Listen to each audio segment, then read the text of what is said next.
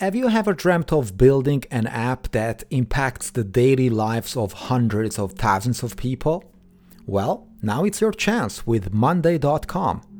Monday.com is a teamwork platform.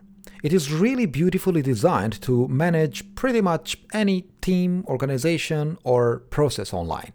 It is super easy to use and I must say very, very flexible. Monday.com just launched a contest to develop apps for the 100,000 teams that use it for their daily work. The Monday Apps Challenge is bringing developers around the world together to compete in order to build apps that can improve the way teams work together on the platform. And whether it's to help marketing, construction, sales, software developers, or anything in between, they are looking for out of the box apps to include and definitely feature in their apps marketplace. And of course, there's something to win. Yes, because the prizes are insane. Check it out at monday.com slash data science. That's monday.com slash data science. Welcome back to another episode of Data Science at Home podcast. I'm Francesco, podcasting from the regular office of uh, Leuven in Belgium. I'm uh, very glad to have you here on the show, and of course, feel free to jump on our official Discord channel. Uh, you will find the link in the show notes of this episode at datascienceathome.com. We also have another channel on uh, twitch.tv slash coding gossip with 1G. That's a place where I usually do some live coding sessions and, uh, of course, some uh, podcast previews. So, usually you find me speaking there on episodes that still have to be published on the traditional channels on uh, uh, Spotify, Apple Podcast, Stitcher, Podbean, and whatever client you uh, are most comfortable with. Now, let's go back to the show. Uh, well, in uh, this episode, I would like to speak about a very interesting approach that uh, lives in the realm of unsupervised or semi supervised methods which is extremely interesting. And uh, I want to be honest here, I made such a, a wrong speculation back in 2017 when I claimed that unsupervised methods will actually uh, kind of disappear. I don't actually recall if I said that word disappear completely, but definitely I thought back in, the, in that time that unsupervised approaches would have been much less used or much less interested with respect to the uh, supervised approaches due to the fact that, and that was my uh, speculation at the time, uh, due to the fact that data are much easier to annotate and also much cheaper to annotate. And so back in 2017, I uh, thought, okay, well, if this is the trend. If labeling data is much easier, or it's getting it's getting easier and easier, and also cheaper and cheaper, well, then I predict that um, in the future we will have many more labeled data for which uh, you know on which we can use supervised methods that actually perform better. Usually, it's much easier and you reach uh, better performance and better accuracy with supervised methods rather than their unsupervised or semi supervised equivalent. Now, after three years, I have to say that I was wrong because, uh, yes, it's true that annotating data is becoming cheaper, it's becoming easier. There are many more automatic tools today than even three years ago. But it's also true that the volume of data is increasing at an exponential uh, pace. And that means that even if labeling and annotating data is becoming cheaper and, and, uh, and uh, easier, the volume of data is not making it as easy as we expected. And so, uh, you know, there is that other uh, phenomenon that is happening that I definitely overlooked back in 2017, which is uh, data volumes. Now, with this said, uh, there is a method in uh, the field of computer vision um, that is extremely interesting um, because it allows you to reach state of the art with a hundred times less annotations. And, uh, and so that's why it's interesting because you know you can um, uh, you can you can reach the same accuracy with much less uh, human intervention. Now, unfortunately, this method is applied to images, uh, but I'm pretty sure that with some uh, customization, this approach uh, can definitely be applied to other uh, data, data types. Uh, and of course, uh, numeric data types, not only images, but also audio, videos, and definitely numeric data types as well. So also tables and you know these Excel sheets that or equivalent in CSV or HDF or whatever uh, format that represents that particular spreadsheet you have at hand. The topic of the day is uh, CLR, which stands for contrastive learning. It's a very interesting approach, and I hope you stay with me because this is when we learn stuff. Thank you for listening to Data Science at Home podcast with Francesco Gadaletta. You are about to get cutting edge insights from the people who are reshaping the world of technology with machine learning, data science, and artificial intelligence. It's time for Data Science at Home. Welcome to the show. So, why did I choose this uh, topic today? It's because I read a paper that um, goes under the title of SIM uh, CLR um, that improves upon the previous state of the art uh, self supervised learning. And not only that, it also beats the supervised learning method on ImageNet classification tasks.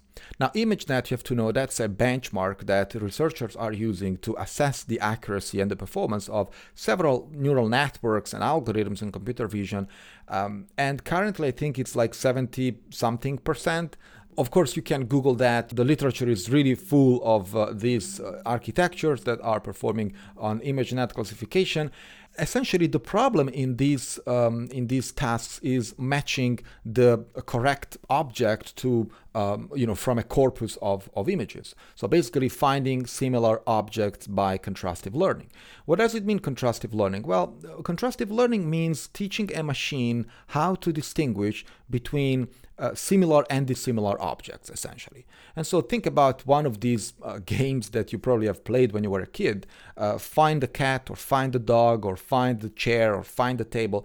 These were, in fact, uh, contrastive learning tasks because you didn't really have you know a de- description of the object that you wanted to find the most similar I- item to, but you just had something to watch and then you had to go into a, um, a cognitive process that allowed you to find the most similar thing to the thing that you had uh, in your hands. And I say think because indeed it can be applied to animals, to objects, to generic items. Uh, you know, similarity is a concept that goes beyond the domain that you are interested in, and so it goes beyond uh, and it embraces a number of uh, of uh, categories that you can apply uh, the concept of similarity to. Now, to do this, uh, you know, with, as a human being, that's relatively easy. A kid can do that without having any detailed description of what a cat actually is or what a dog actually is. But a kid can already distinguish a cat from the dog. Um, you know, even though the dog and the cat both have four legs, two ears, two eyes, and many other commonalities, right? If you want to ask a machine to do this, that's that's where the problem is because in fact, you know, we need to break down this problem. We, that's not really easy for a machine, for an algorithm. And so we need to do essentially three things. The first is that we need examples of similar and dissimilar items, right? Because we need to uh, teach the algorithm to uh, distinguish what is similar and what is dissimilar. So we need to feed the model with something that we already know is similar or dissimilar. The second thing we need is the ability to know uh, what a particular image represents, right? And so those, you know, features that characterize that particular image and uh, are not, re- are not representing another image that in fact is not similar. And the third thing is the ability to quantify if two items are in fact similar. So we need a, a metric, we need a similarity measure. So these are the three things that an algorithm needs. And uh, uh, so how do we proceed? You know, the, because we have these things. like after all these years of deep learning and also fancy algebraic methods, we have these things. We have these tools. And so if we combine them somehow, uh, we can uh, solve the task of measuring the similarity and not only that, finding the most similar item to the one that to the query item, the so-called query item, which is the item I want to find the most similar item to. So, what is the framework of uh, uh, SimCLR uh, about? Well, it's a framework that is relatively complex when you look at the architecture Unfortunately, uh, we don't have the chance to show uh, anything on a podcast, so I will try to describe how the framework looks like and what are the steps that you need to take in order to uh, train a machine learning model and train a network to find the most similar item by contrastive learning. So, the first thing that you need to do is take an image and uh, transform this image um, with random transformations. So, what these random transformations can be, in fact, flipping an image or cropping the image or exchanging colors uh, you know all these affine transformations that you can apply with the, the most trivial uh, image viewer uh, that or image software that you can download from pretty much anything. You know you remember microsoft paint was very limited. Now imagine you you pass this this original image into microsoft paint where you don't really have a lot of uh, you know actions and transformations that you can apply but you can just crop the image you can flip the image you can rotate it you can invert the colors. And essentially, what you are doing, you are applying a transformation, and essentially, you are creating images that are similar because they are transformed in an affine way. So, once this transformation is applied, um, what you need to do is getting a pair of two augmented images, let's call them x1 and x2, and each image in that pair is in fact similar to each other, right? Because they come from the same original image.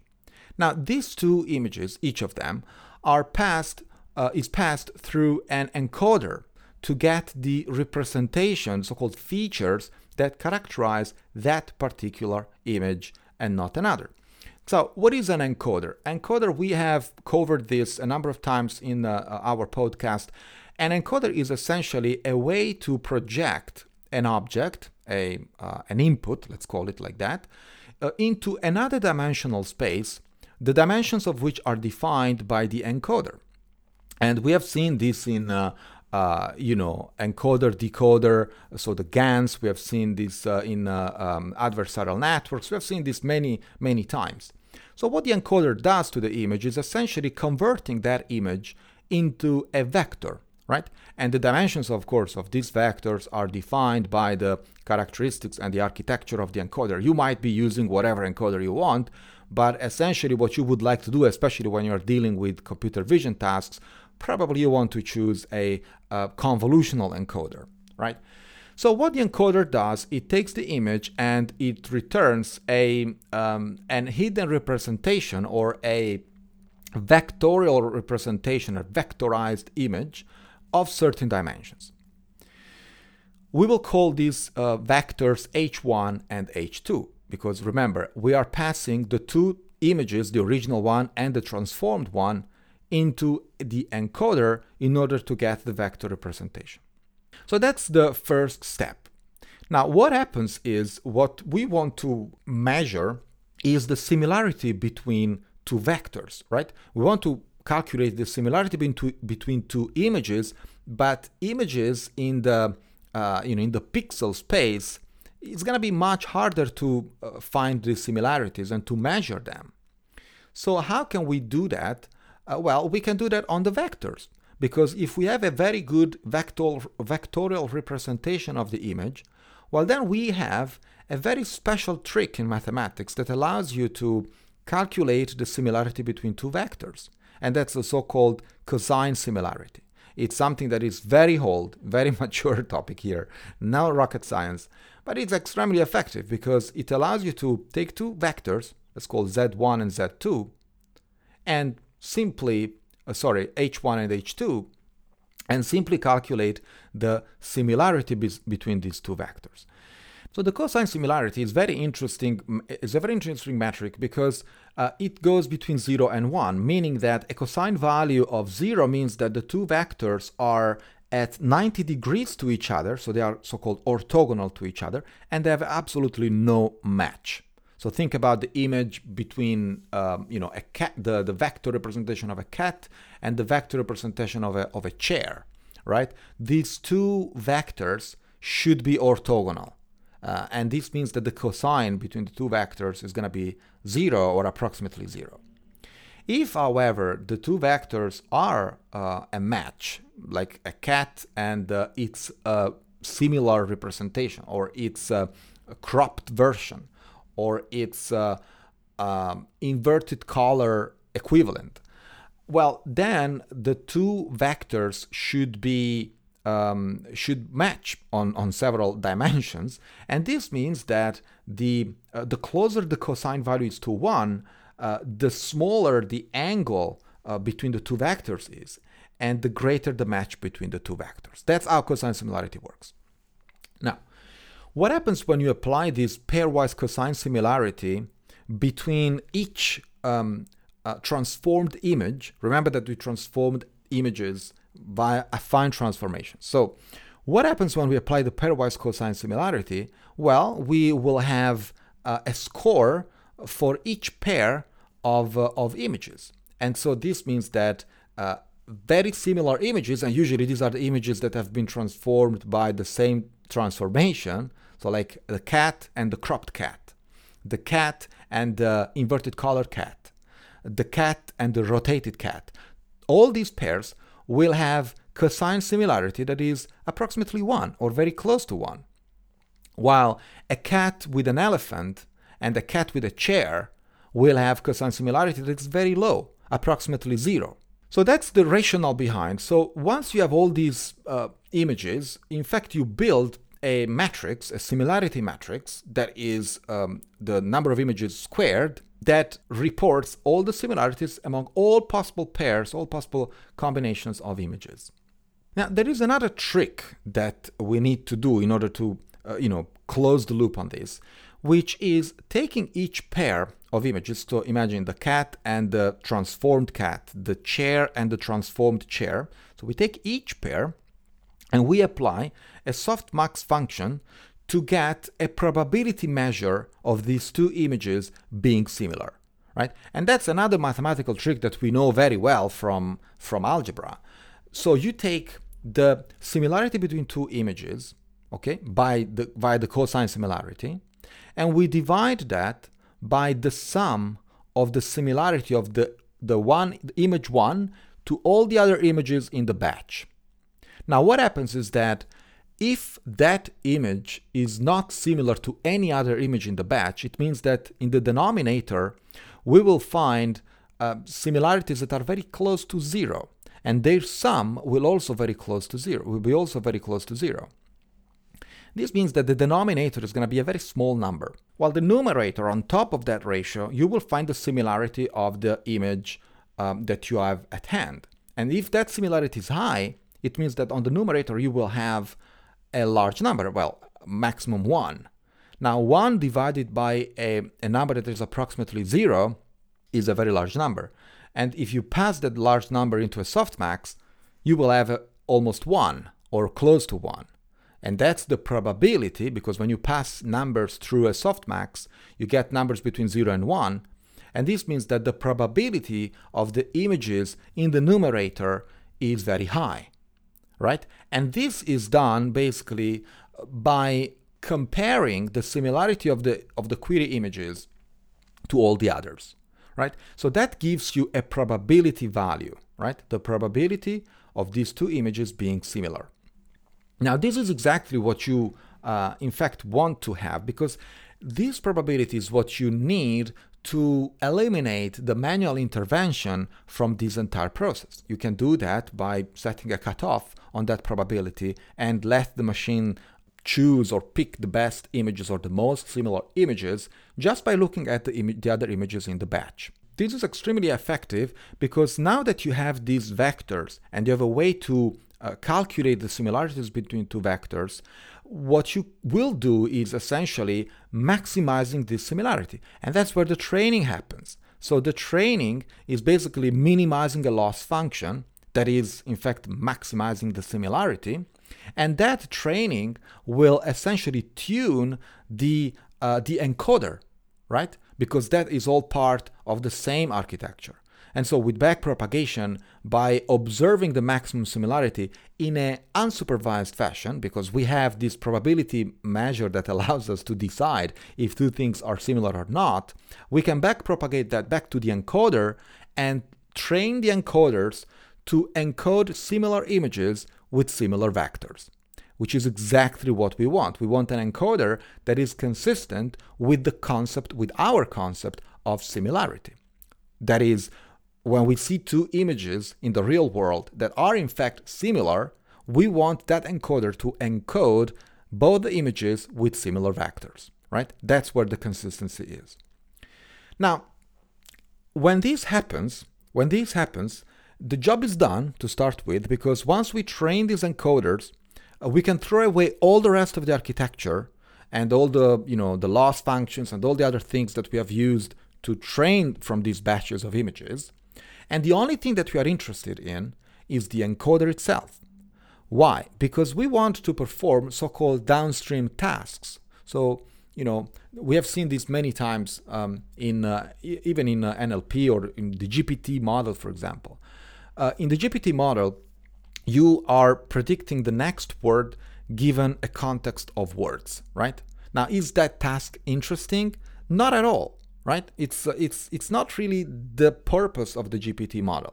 The purpose of that training um, approach is to tweak and tune the weights, the weight matrices, the matrices of weights of the GPT model right? That's the only purpose. That's only why. That's why we we uh, scan a, a, huge text and we try to predict the next word given, let's say, 20 words, or in fact, many more. But the task that we're really interested in is is going home with an encoder. Is going home with a model that can in fact do much more than predicting the next word. Uh, and so in the in a similar fashion, in a similar way, we are interested in what is called the downstream tasks. So once we have these trained encoders that are consistent with the concept of similarity, well, then we can use these encoders for image image classification tasks. Because we know that if the encoder works and it has been trained, well, it means that when I plug two new images and I encode them with my amazing trained encoder, I will get a vector representation of these images that makes sense from a similarity perspective. And that's exactly how I perform, for example, an image classification task. Because I will look at the, at the encoded version of the images rather than to the images itself and decide if the two images, for example, should be clustered in the same group or not. Or I can also measure how far these two images are from each other just by looking at how the encoder encoded them. Now, with this trick, the researchers behind this amazing paper that I will, uh, of course, report the link in the show notes of this episode on datascienceathome.com, they made some experiments, and guess what? They improved the state of the art of a self supervised method, contrastive predictive coding, and uh, they also by 7% by 7% improvement which is incredible in machine learning and also they got on par accuracy with uh, a supervised ResNet 50 which is a very well known architecture in image uh, classification tasks on par of that so equivalent accuracy to ResNet 50 which is incredible because they could do that with less annotations uh, about 100 times less annotations than the supervised uh, equivalent. So the take home message here is that yes, it is possible to reach state of the art in computer vision without annotating too much, with 100 times fewer labels. That's incredible, I think. This paper is also interesting because there is a GitHub repo uh, where you can also look at the code, how it works. You can try it yourself uh, you can even change uh, domain and use it on other images. It would be nice, for example, to see these things applied to medical images or any other uh, data types out there. So, contrastive learning is an extremely interesting approach. It also confirms that in 2017 I was wrong in my prediction. And uh, I'm uh, very happy to share when I'm wrong. Uh, it's very important that we always shine more light on, on these approaches. And uh, definitely the trend that I'm seeing in these last few years is that uh, we are not longer interested in accuracy alone, but we are also interested in performance. Where performance means how many images do I need, or how many, how big is my training set with respect to the past, how many annotations should I uh, perform to reach the same accuracy of that other method that needed 100% annotation, annotated images or annotated inputs. So, you know, there is a form of optimization, not just in the accuracy of the prediction, but also in what you need to reach that accuracy. And that, I believe, is our next challenge in machine learning and artificial intelligence methods. That's it for today. I hope you enjoyed the show. As always, uh, come visit us on our Discord channel. It's uh, where we speak about many uh, topics. You can also propose new topics, those that you want me to speak about in the near future. Also, uh, don't forget our live streaming channel uh, on uh, twitch.tv slash coding gossip with 1G. That's really it for today. Thanks for tuning in and talk to you next time.